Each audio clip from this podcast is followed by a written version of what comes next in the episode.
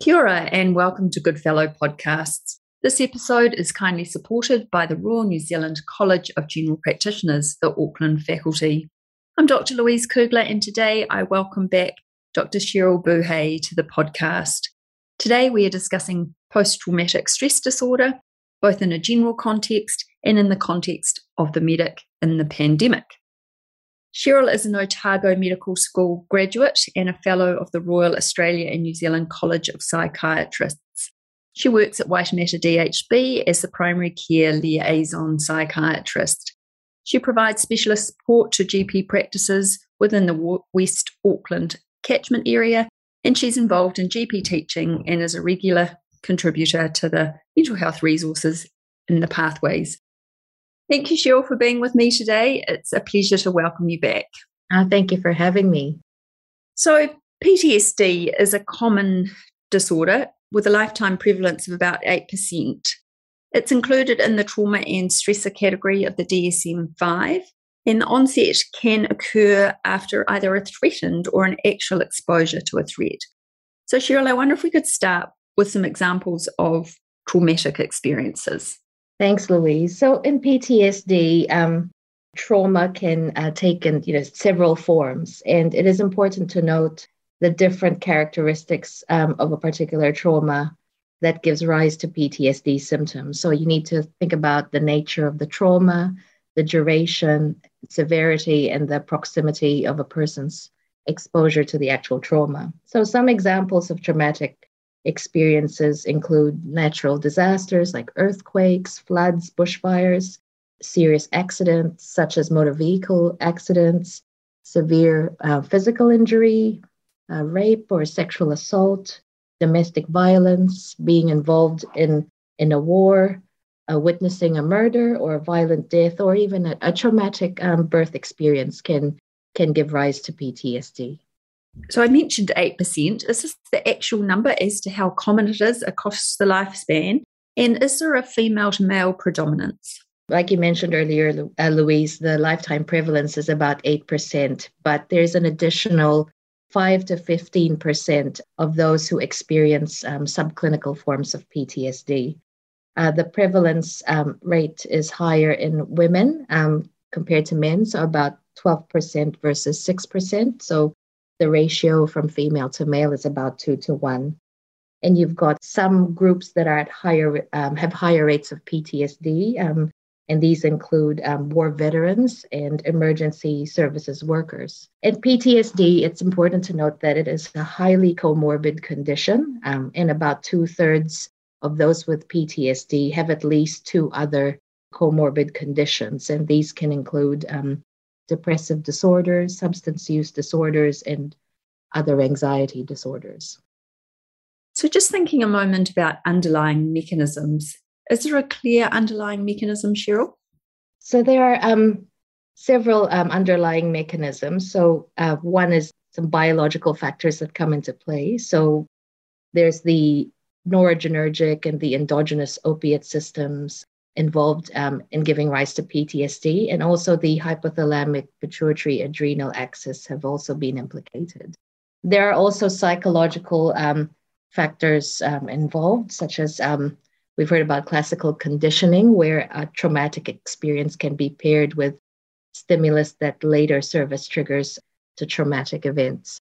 And also, there's um, the avoidance part of classical conditioning as well. So, we mentioned the DSM 5 criteria for post traumatic stress disorder. I wonder if you can run us through this briefly to get our head around what is required. Just going through the DSM 5 criteria, I think it's good to know what the main subheadings are um, so you know what to look out for um, when assessing someone for PTSD. So, the first one is exposure to the to actual or threatened death or serious injury in one or more of the following ways. So it could be through directly experiencing the traumatic event, witnessing um, a traumatic event as it occurred to others. It could be through learning about that event that may have occurred to a family member or a close friend. Or um, you can have repeated, uh, experience repeated or extreme exposure to ad- aversive details of a, of a particular traumatic event, such as what occurs in first responders and police um, officers.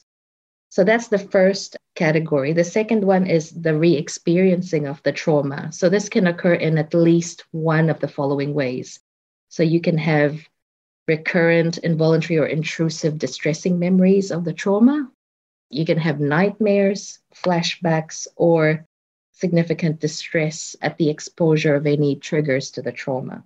So we've talked about the exposure and then the re experiencing. The next one is avoidance, which can occur in one or two of the following ways. So you may avoid distressing memories, thoughts, or feelings about the traumatic event, or you may avoid um, any external reminders of the trauma.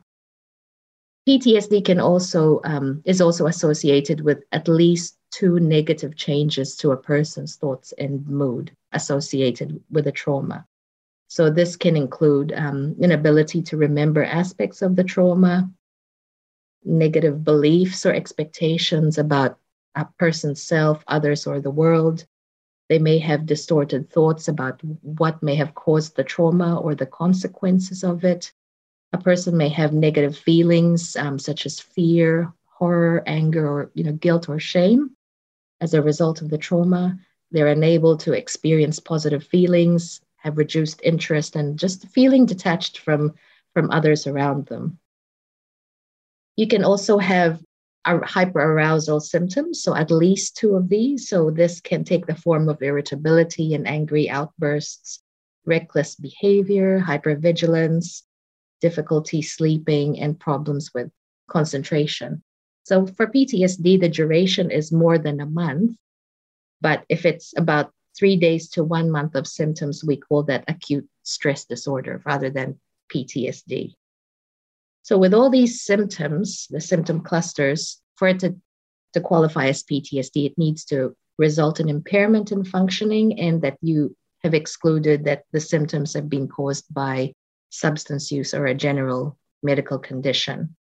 In DSM 5, there are also um, some specifiers for PTSD, such as um, you know delayed expression, where you meet the criteria after six months um, following the trauma, and you can also have dissociative symptoms such as depersonalization and derealization, where you might feel detached from yourself uh, or the surroundings seem unreal. So that can happen for some people. Okay, well, thank you for that. So, Cheryl, you mentioned PTSD may be simple or complex. I wonder if you could tell us the difference between these two, please.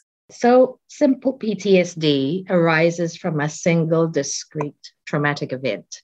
Complex PTSD, on the other hand, arises from what we call complex trauma, which is which are multiple traumatic events occurring over a period of time. So, examples of complex trauma include multiple incidents of child abuse, um, including sexual abuse, prolonged domestic violence, you know, people who are in concentration camps or have, been to, subjected to torture, you know, people who um, have been enslaved or have been in genocide camps. Complex PTSD is not a separate diagnostic entity under the, the DSM 5. It is actually an ICD 10 diagnosis. And in complex PTSD, the diagnostic criteria for PTSD has been met at some point during the course of the disorder. But in addition to that, there are other things that um, there are additional criteria uh, to meet a diagnosis of complex PTSD. And these include emotional dysregulation, having a negative self concept where the person would have um, persistent beliefs that you know they're defeated or worthless, worthless, feeling worthless in themselves. And they might have feelings of shame or guilt or failure related to their trauma. They can also have interpersonal disturbances where they have difficulties in sustaining relationships or feeling close to others. How may a patient present to us in primary care, Cheryl, if they have PTSD? What will they complain of? So, those with PTSD can present to primary care in in many different ways. They can present with non-specific symptoms such as you know poor concentration and poor sleep, which can occur in many different mental health conditions. Um, so they might not readily disclose you know PTSD uh, features if they are experiencing them. Some people might readily disclose symptoms of PTSD, um, and then you you know it's more evident you know what you're dealing with during the consult. Also, they can present um, with symptoms of comorbid conditions um, such as depression or substance use. So, if that's the case, you just need to probe a bit more if you're suspecting um, comorbid PTSD. The diagnosis of PTSD can this be made in primary care, or if we suspect this, do we need to refer on to? And if we're referring on, who do we refer to? So, yes, uh, the diagnosis can be made in primary care. And um, within the primary care setting, you can assess for the presence of, you know, those PTSD features. You can also look at the severity, for example, the number and severity of nightmares, flashbacks, the severity of their anticipatory anxiety and avoidance behaviors. You know, how is their functioning impaired? Are they able to um, go about their daily activities, go to work, stud, um, study, or um, maintain their relationships, and also um, elaborate on, you know, are there any safety concerns? So, yeah, assessing for those sorts of things, and also excluding any comorbid mental health conditions. Like I said, you know, PTSD is highly comorbid, and also excluding medical conditions substance use and medication related factors that might be an alternative explanation or further worsening their anxiety. So, um, medical conditions include those that affect the neurological, cardiorespiratory, and endocrine systems. Substance use might be, you know, caffeine intoxication, nicotine withdrawal, amphetamine use, and also you've got medications that are prescribed that can worsen anxiety, such as some antihypertensives, some asthma treatments, treatments for Parkinson's. Um, so it's just good to make sure that nothing else is um, contributing to their anxiety levels. You can refer a person to specialist mental health services if there is you know, moderate to severe symptoms, which is associated with moderate to severe functional impairment. And definitely, if there are safety concerns, um, do refer this person to us. Or if the presentation is complex with multiple physical or mental health comorbidities, where we need to tease out what would be the appropriate management and treatment. Also, if your local district health board has specialist mental health advisory lines available, you may you may be able to access specialist advice on management even if the patient's presentation does not meet criteria for a referral to tertiary services. So, yeah, I think make the most out of that if that's available. Cheryl, management, I understand, is multimodal. So let's start with non pharmacological therapy, such as CBT and EMDR. So there are psychological treatments for PTSD, and it's important um, just to be aware of this of these options because usually in PTSD, it will be a combination of pharmacological and psychological treatments. So, in terms of therapies, trauma focused cognitive behavioral therapy or CBT and eye movement desensitization and reprocessing are evidence based therapies for PTSD. So, for trauma focused CBT, this may require you know 12 to 16 sessions. So, it's not a quick fix. And the elements that are covered here include education around, you know, PTSD symptoms, self-monitoring, um, basic anxiety management, systematic desensitization, relaxation and breathing strategies, and also cognitive restructuring. And for eye movement desensitization and reprocessing, which is also referred to as um, EMDR, this specific therapy uses hand and finger movements to induce horizontal eye movement. So the patient would focus on finger movements for about 10 to 15 minutes. The EMDR would activate the traumatic memories that the person is unable to recall or experience in their normal state.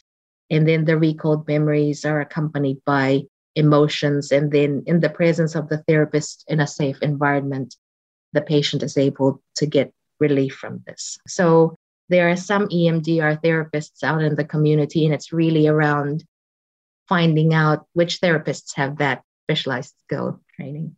Pharmacotherapy. What is the first line therapy and how effective is it? So, with medications, it's important to continue these for at least a year if the person responds to it, and then gradually withdraw if you decide to stop it. So, the the first line um, treatments include your SSRIs, um, antidepressants. So, out of these, paroxetine, sertraline, and fluoxetine are the preferred SSRIs, and you prescribe it up to the maximum licensed dose. Venlafaxine is also a first line treatment, and you can prescribe it at up to 300 milligrams daily. Cheryl, at what point do we add a second line, and what sort of agents may we see being used here? I think with there are second line treatments. So if the first lines don't work, second line treatments can be started within the primary care setting. So, you know, that's when you might be able to discuss it with a specialist mental health over the phone for advice, and then you can initiate treatment within primary care. And the second line medication options um, include your second generation antipsychotics. So they're effective for intrusion symptoms like flashbacks and nightmares, but not so much in the avoidance hyperarousal symptoms. And the second generation antipsychotics can be prescribed as monotherapy or as an adjunct to your first line medications. So, examples of these antipsychotics include olanzapine, risperidone, and quetiapine. And each of them have their own side effect profiles, and you need to do some monitoring, especially around the, the metabolic parameters. Other second line treatments include you know, mirtazapine, um, which is another antidepressant. It's good for sleep and anxiety, and you take it at night. There's the monoamine um, oxidase inhibitor phenelzine that can also be used, and also um, prazosin, which um, I've been getting a lot of calls about from GPs through the advice line. So prazosin um, there's evidence for use of this in PTSD related nightmares and sleep disturbance. And you start at, you know, one milligram at night and then you titrate it gradually, but you have to monitor for hypotension, of course. However, there's been supply issues for prazosin. There's supply for apoprazosin from the beginning of November under Section 29 of the Medicines Act. So it is a forever changing thing, but instead of prazosin, other alternatives that can be used, um, which I must say that this would be off label indication. One option is doxazosin, which you also um, you take once a day, and you need to monitor blood pressure like prazosin. And you have to be a bit more cautious as it has a longer half life than prazosin. Clonidine is the second alternative where um, you can take it in tablet form or as a seven day patch. Um, and you just have to, you know, be careful and, you know, start on a lower dose, um, especially, you know, if you're looking at the elderly, adolescents, those underweight with eating disorders, or those with renal impairment. And again, you know, you need to monitor for blood hypotension, sedation, and dizziness those are the alternative agents to prazosin. And there's also some evidence for the use of tricyclic antidepressants in PTSD, such as amitriptyline and imipramine. Before we conclude today, I wonder if we can discuss the effect of the pandemic on health professionals. There is some worrying data coming from overseas. What do we know so far about the impact of the pandemic on our colleagues' mental health? Yeah, so it's been you know interesting times for us all, and um, it's not surprising that the COVID nineteen pandemic brings you know a high mental health um, morbidity with it, and there's been lots of studies um, internationally that looks at the mental health impact of COVID nineteen, and there's a uh, CDC survey of five thousand adults during the pandemic, and it found that about forty percent of those people had at least one mental health or behavioral problem. You know, 30% had anxiety or depression issues, and 26% had some form of trauma related um, stress disorder. There's also been surveys in, you know, Spain and Italy which showed high rates of PTSD, depression, and anxiety, especially in some groups like, you know, people who actually become unwell with COVID with respiratory symptoms and present to hospital. Prevalence of PTSD in healthcare workers, um, studies have shown that this is as high as 55%. So, you know, it's a really stressful time, especially for us in healthcare. In terms of PTSD, as we've been talking about PTSD and trauma, so pandemic related traumatic experiences can contribute to our sense of fear, danger, and helplessness. And these particular traumas include involve um, people at risk, such as um, those who have themselves suffered from COVID and potential death. Also, you know, people who have um, had family, you know, as family members and healthcare workers have witnessed other suffering and death. Also, you know, there are people who have learned about the death or risk of death in a family member due to the virus. So that's a very traumatic experience. And also, there are some groups of people who are exposed to lots of aversive details regarding the pandemic, such as journalists, you know, first responders, and health professionals. So these traumatic stressors also overlap with all the other stressors that contribute to a person's vulnerability in developing PTSD. And I can relate to some of this as some of us who are juggling working from home, telehealth, and then you've got family around. So it's a highly stressful time.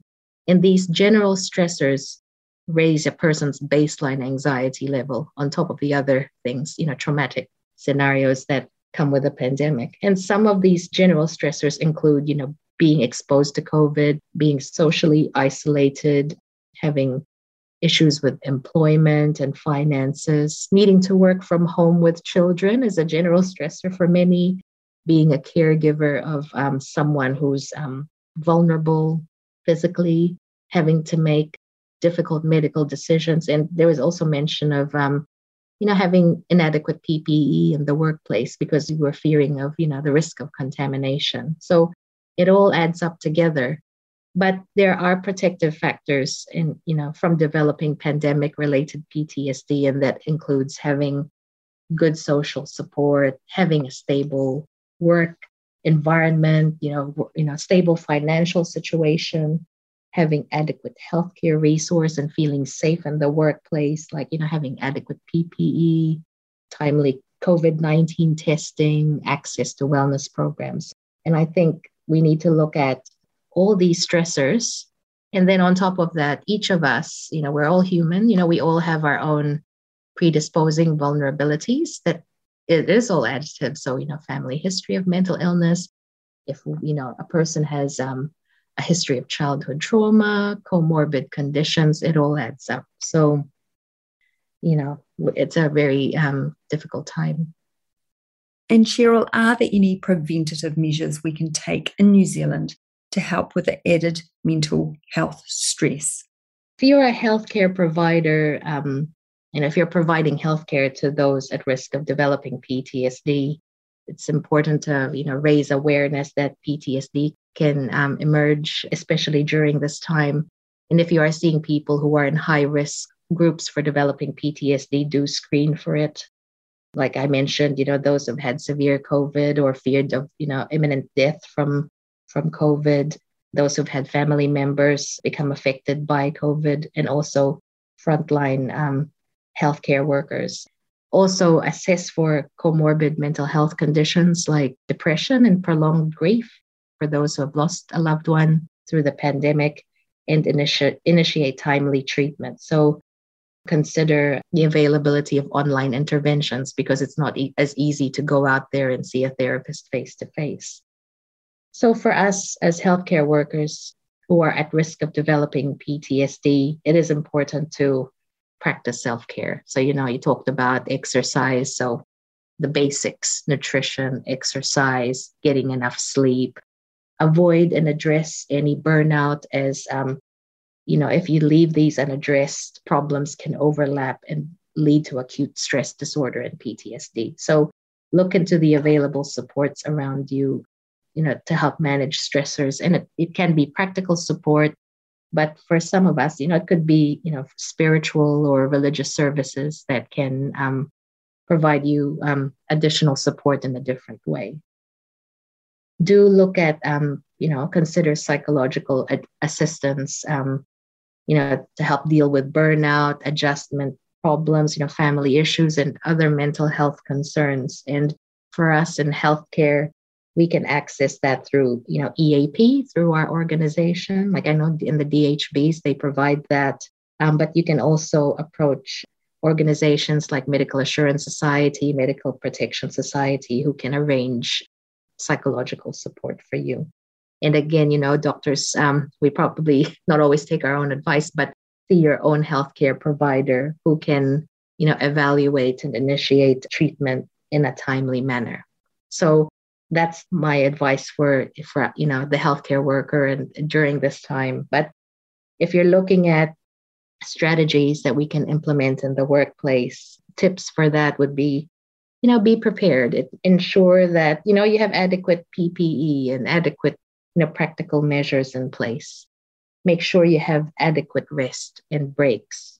Look into your you know working conditions. So if you have an at-risk um, staff member can they be reassigned um, somewhere else? Because they'll be you know they may be anxious about um, the safety of their family members can staff members be excluded for non-essential tasks or you know making arrangements around childcare provision you know if there are school closures and you have to work long hours. So that because uncertainty around that raises anxiety levels um, for those affected.